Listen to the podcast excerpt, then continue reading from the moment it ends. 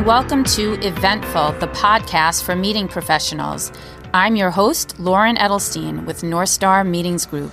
Eventful, the podcast, is our way of inviting you to join some of the interesting conversations we have with people in our business about topics that really should be on your radar. I look forward to hearing what you think, and please be sure to subscribe. Hello, I'm Sarah Braley, Managing Editor for North Star Meetings Group, and I'm here with Anthony Vade, Event Experiences Strategy Director for Encore and Director USA for the Event Design Collective. On this episode of the Eventful podcast, we will discuss how planners can balance the content being delivered at their meetings with the networking opportunities being offered. We will also talk about how to collaborate internally to create a well designed event. Before we get into our conversation, here is a word from our generous sponsor. What if your next meeting could have it all? Breathtaking coastal views, world class accommodations, outdoor venues as unique as your organization. Welcome to Monterey County, California, a destination with a legacy of hosting some of the most recognized businesses and leaders. This is where lasting connections begin. Are you ready for an all inspired, all incredibly memorable meeting?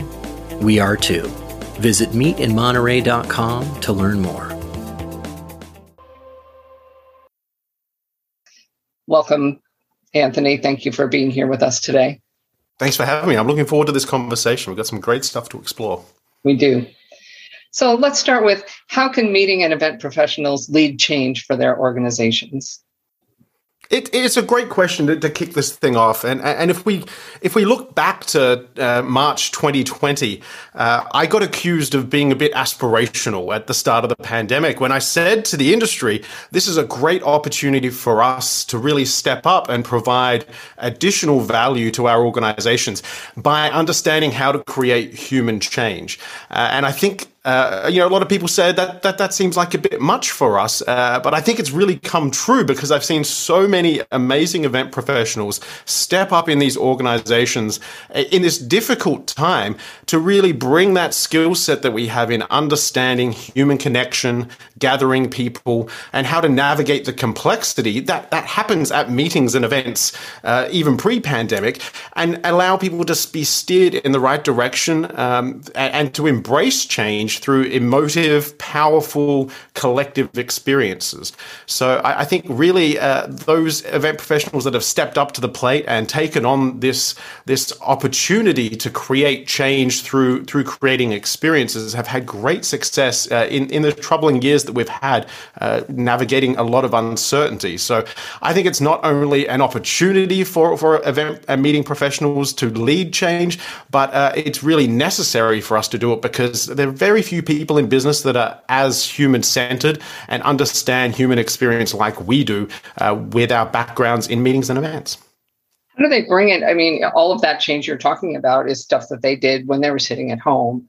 How do they start to bring that into the physical space now that everybody's really back to getting together face to face? Yeah, and I think what re- it really taught us as we were all forced to shift uh, massively to, to, to, the digital space is we started to ask ourselves questions.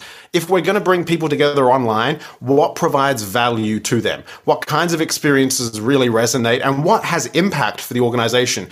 We, we learned very quickly that just putting on a webinar or just uh, delivering some information wasn't going to engage our audiences. And that buzzy word of engagement and, and interactivity, and there's all these great things that came came out of that. But it really made us be critical and go, okay, how does whatever we do create value for the organization? And many of us recognize that that comes from the change that it creates. So I think that's made us sort of pull out the microscope a bit now as we look at returning back to in person and really look critically at that in person experiences that we create and say, is these moments creating value? And the example I always give is we think back to the conferences we used to put on, and we would have the breakfast session with the keynote speaker, and then we'd have a full day of programming with breakout sessions and just content, content, content followed by a gala dinner where we had another motivational keynote speaker, and we were just blowing people's minds out with too much content. And I think we've started to recognize now that the gathering and the networking moments uh, are arguably more valuable now, especially after being separated for so long. And we're starting to say, okay, how do we balance the content that we deliver with the networking opportunities we, we, we present to people? And then how do we look at all of those elements that happen, both before they happen, but most importantly, after they happen, and apply some measurement metrics to them to say, hey, we did these things, we took risks in bringing people together, we spent money and invested money in doing a hybrid experience with in room and perhaps virtual uh, attendees. But how do we know that what we spent our money on provided value to the organization? And can we put some hard measurements behind that? And I think design is really allowing event and meeting professionals uh, to really put more intention into not only creating change, but also working out how do we actually measure when change occurs and, and when we've been successful in sustaining that change over a longer period of time. So it's really getting that microscope out and being critical about what we do at our live and in person events and make sure that they are providing a good return on that investment. And we're not talking about uh, concrete return, as in, look, sales went skyrocketing. It, these are these can be much more amorphous, a little bit less easy to really see, but but still very important to look at. What are some of those those areas? Yeah, and it's always been a big challenge in, in the meeting and event space to, to understand the intangibles we used to always talk about. Like, how do we really understand the emotive impact of the events? How do we change people's feelings and attitudes? It's hard to put a number to that. Sure, if you've got a sales organization selling something at a trade show, you can know how many transactions you, you did. And a lot of our surveys that we would send out after meetings and events were a lot of those other pragmatic functional things, like how was your dinner? Did you find registration process? We were very functionally focused and we we've now had to learn and we're still learning. We still have a long way to go. Let's be very clear on the intangibles. We're starting to learn how do we start to measure the emotional impact and the attitudinal impact of our events. And I think it really comes down to asking different questions of our stakeholders, both before the event and after the event, rather than rushing into those functional types, uh, t- types of conversationals, allowing us to be a little bit more tactical in the way that we approach them and being willing to say, hey, do you still feel good about the organization now that you went through this experience with us? Did it improve the situation for you or did it make it worse? And be willing to accept some of the generous and maybe harsh criticism that we get back that that that extends past you know we, we weren't happy with the rubber chicken dinner. Uh, we really wanted to have more time to network and and and uh, and spend time together and really dig into what does that mean when we say spending time together? What does that mean for you emotionally? Not just what does it mean for you functionally and part of what that means for the meeting itself is opening it up a little bit so that it's not so ah. crammed with stuff to listen to. You know, things that you know you're not necessarily hard learning all the time, but you're doing soft learning when you're talking to somebody where you're um, you're comparing how you do your job compared to how they do theirs. So um, I think that's part of it. Yeah, and I'm already seeing this trend. It's really interesting in, in new meeting designs that we've been working on. There's this interesting trend where the keynote goes from being bulk information delivery and it turns into the setup the setup for the next session that's more collaborative. So perhaps the, the, the, attendees are going in and they're hearing some content from the leadership of the organization, perhaps a motivational keynote speaker, but they're all geared towards saying, after the break, you're going to go into workshops. We're going to sit down and we're going to talk about these challenges. We're going to use some frameworks or some methods to help us collaborate to solve the problems that the organization faces. And that gives those attendees more, um, more opportunities to share the, the, their feelings, those intangibles that, that we mentioned, and also feel that they have a bit of agency over where the organization's going rather than being passive uh, followers of of the leadership's mandate, it's allowing leadership to really get that feedback in real time and, and allow the employees to have a voice with the future of the company. And that's not possible if we jam pack everything in and we don't leave white space for people to think about what they've just heard from leadership, uh, which is a big challenge, as you said, in that in that huge back to back programming, and then time to have less structured conversations around tables and really collaborate around things. The example I, I, gave recently when, when I was asked about what does white space mean, I attended an event in uh, middle, late 2019 and we had a day when we did pretty intense content. They delivered a lot of information to us, a lot of very deep thinking, and it was it was a very exhausting and intense day. And they had a rule that at 5 p.m. at the end of the official programming of the day, everybody in the venue, unless they're in their hotel room, everybody in the venue was not allowed to talk to anybody. We had to, we had compulsory silence on site so that we could use that time to reflect hmm. on everything that we'd learnt during the day. And it was a, a bizarre, strange feeling to walk around a silent venue with nobody engaging or talking. And those who wanted to talk ran off to their to their rooms or to the lobby bar where, where they're, they're allowed to do that. But a lot of us really took that opportunity to go, okay, this what is an interesting like? yeah this is a chance for me to really think now and not be distracted and really think about everything that we talked about during the day and what it actually means for me personally and what i'm going to do with it in the future.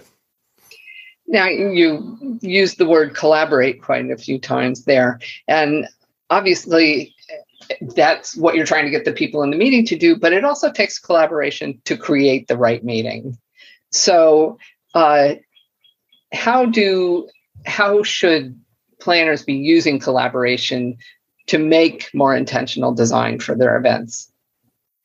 Yeah, it's it, it's it's a great question, and it's something I've been very passionate about for a very very long time. Yeah, I, have said for years that co-creation is is the future of events in in all ways, shapes, and forms.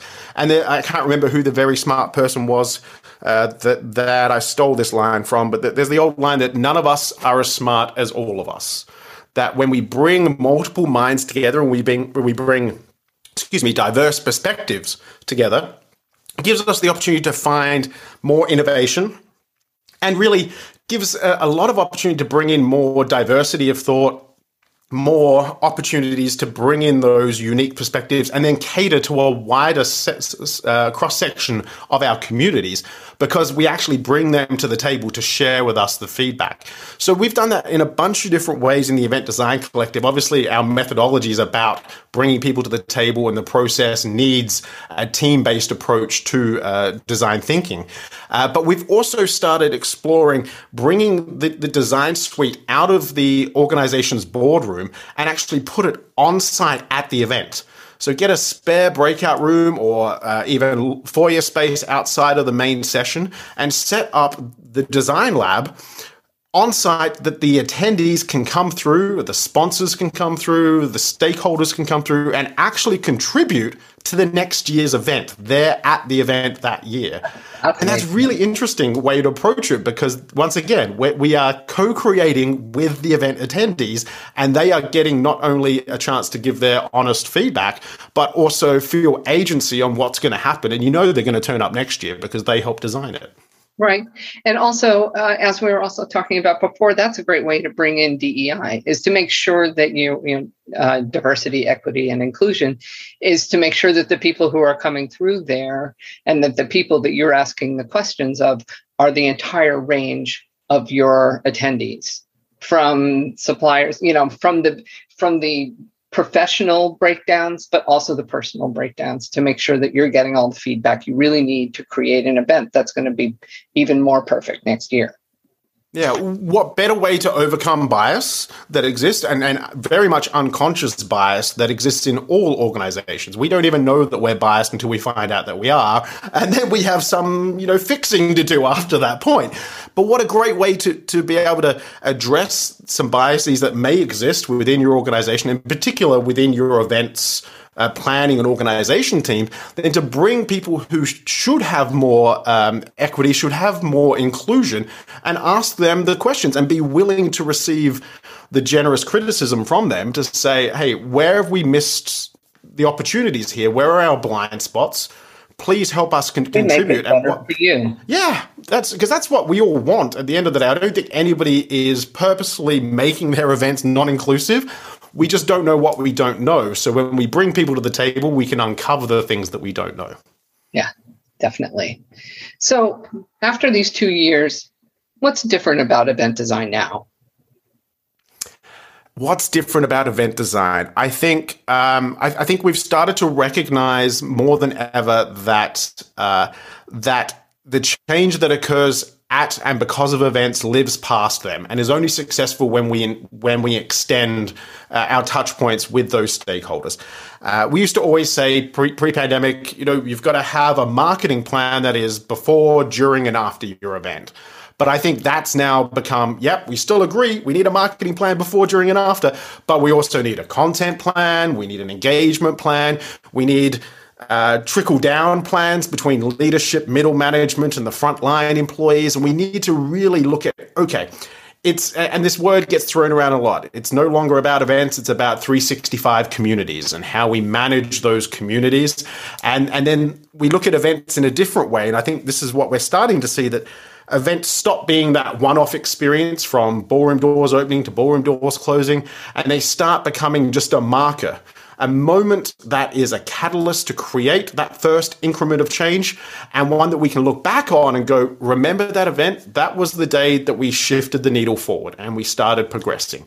And that's a very different way to look at events than we did in the past to look at them as stepping stones.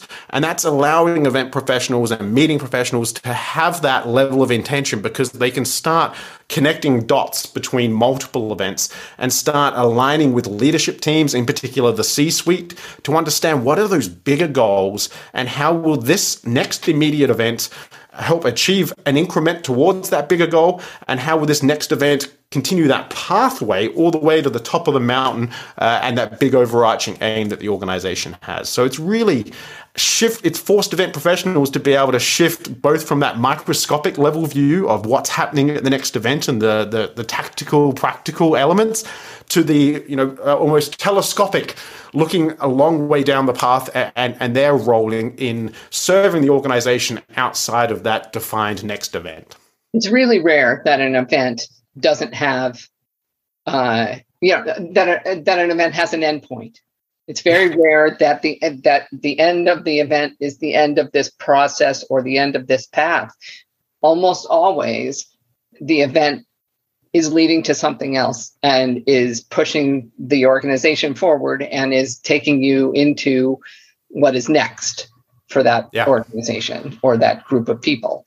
And so that's that's something that you can't think that okay, this is over and now I have to do something else. And we also have to break that. And uh, I used, used to hear this a lot, and was one of my bugbears pre-pandemic. We used to hear the whole, uh, "What are we doing this year? Uh, let's just rinse and repeat what we did last year." Yeah. And if we are driving forward change, doing the same thing we did last time is not going to create any further change. Which should, um, I, I often say to people, a successful event is not a revolutionary moment uh, because revolutions are uncomfortable and disruptive and not very pleasant to be part of generally. It should be an evolutionary step towards that towards that, that that improvement. It should be continuous improvement for organizations, and events are a tool to create that improvement. And uh, I, I really think the industry started to see that, has started to recognize that, and all the way back to your first question having this ability to zoom in and zoom out and, and, be flexible in our focus on what events are and how they create value for organizations allows event professionals and meeting professionals to become the leaders of, of change for the organization because there's very few in organizations that, that have that ability to, to be flexible in such a way to look at big picture and then look at the details at the same time and be flexible in that. And planners who start to think this way and look at their events this way are the ones who are going to move on and become managers, directors, um, vice presidents, because they're starting to look at things in, from a very strategic place and are starting to be much more overall having a much better overall picture of what their organization needs. And they they can know best because they're talking to the people and helping the people who are coming to the event and that's for anyone who really wants to advance their career. that's really a mindset you need to get into. And many of the veterans who have been in this industry for years also have the benefit of retrospective vision. They can look back at their entire careers and not just say what's important here and now, but they can go, I remember 15 years ago when we did an event like this with this kind of community, this is how people reacted.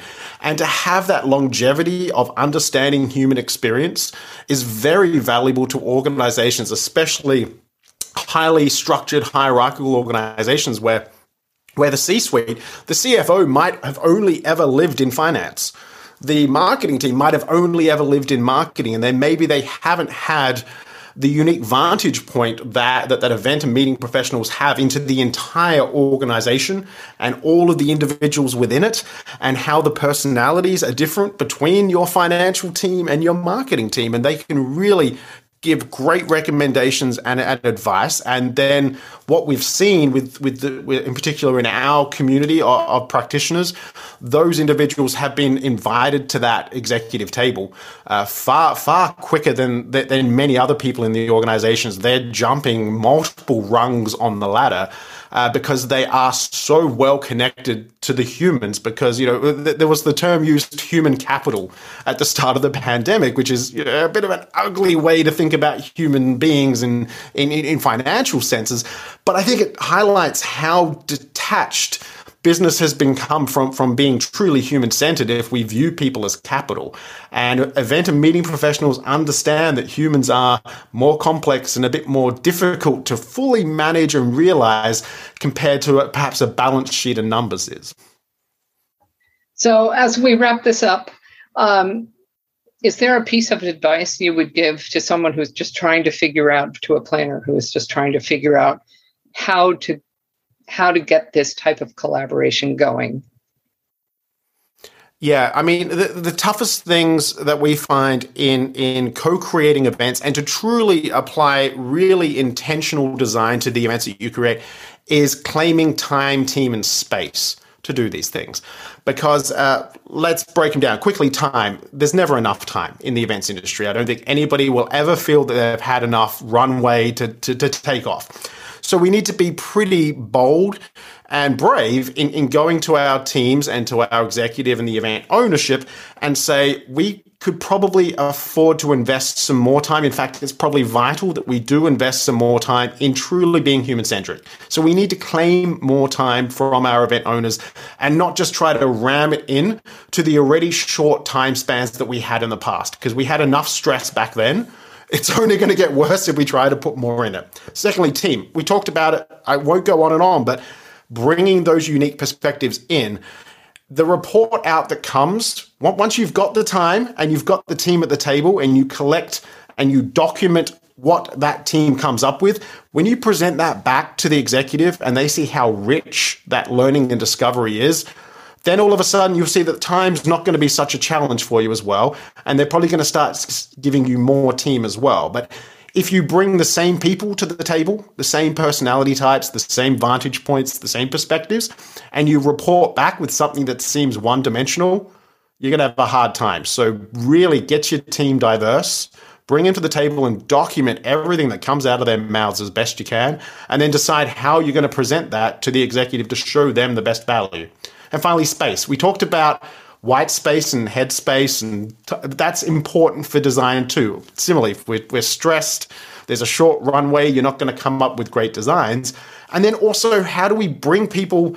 Sometimes boardrooms aren't the best spaces to design and collaborate in. They're not very creative spaces generally. So, how do we activate another space where we can be creative, where we can put sticky notes on the walls and we can use uh, canvas thinking and different tools to help unlock those perspectives and, and bring everybody together with you know well we create events and meetings. So let's bring people together and make designing the event an event in and of itself so that people want to be involved they want to participate and, and they turn up as them as their best selves ready to give honest and vulnerability and all those good things that create really great event designs Great, Anthony. This has been a great 20, 25 minutes. I think we've uh, really covered quite a bit. And I'm, I'm really grateful for your time. Thank you.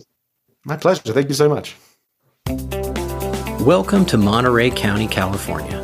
where feeling inspired isn't just a talking point, but an indelible part of who we are.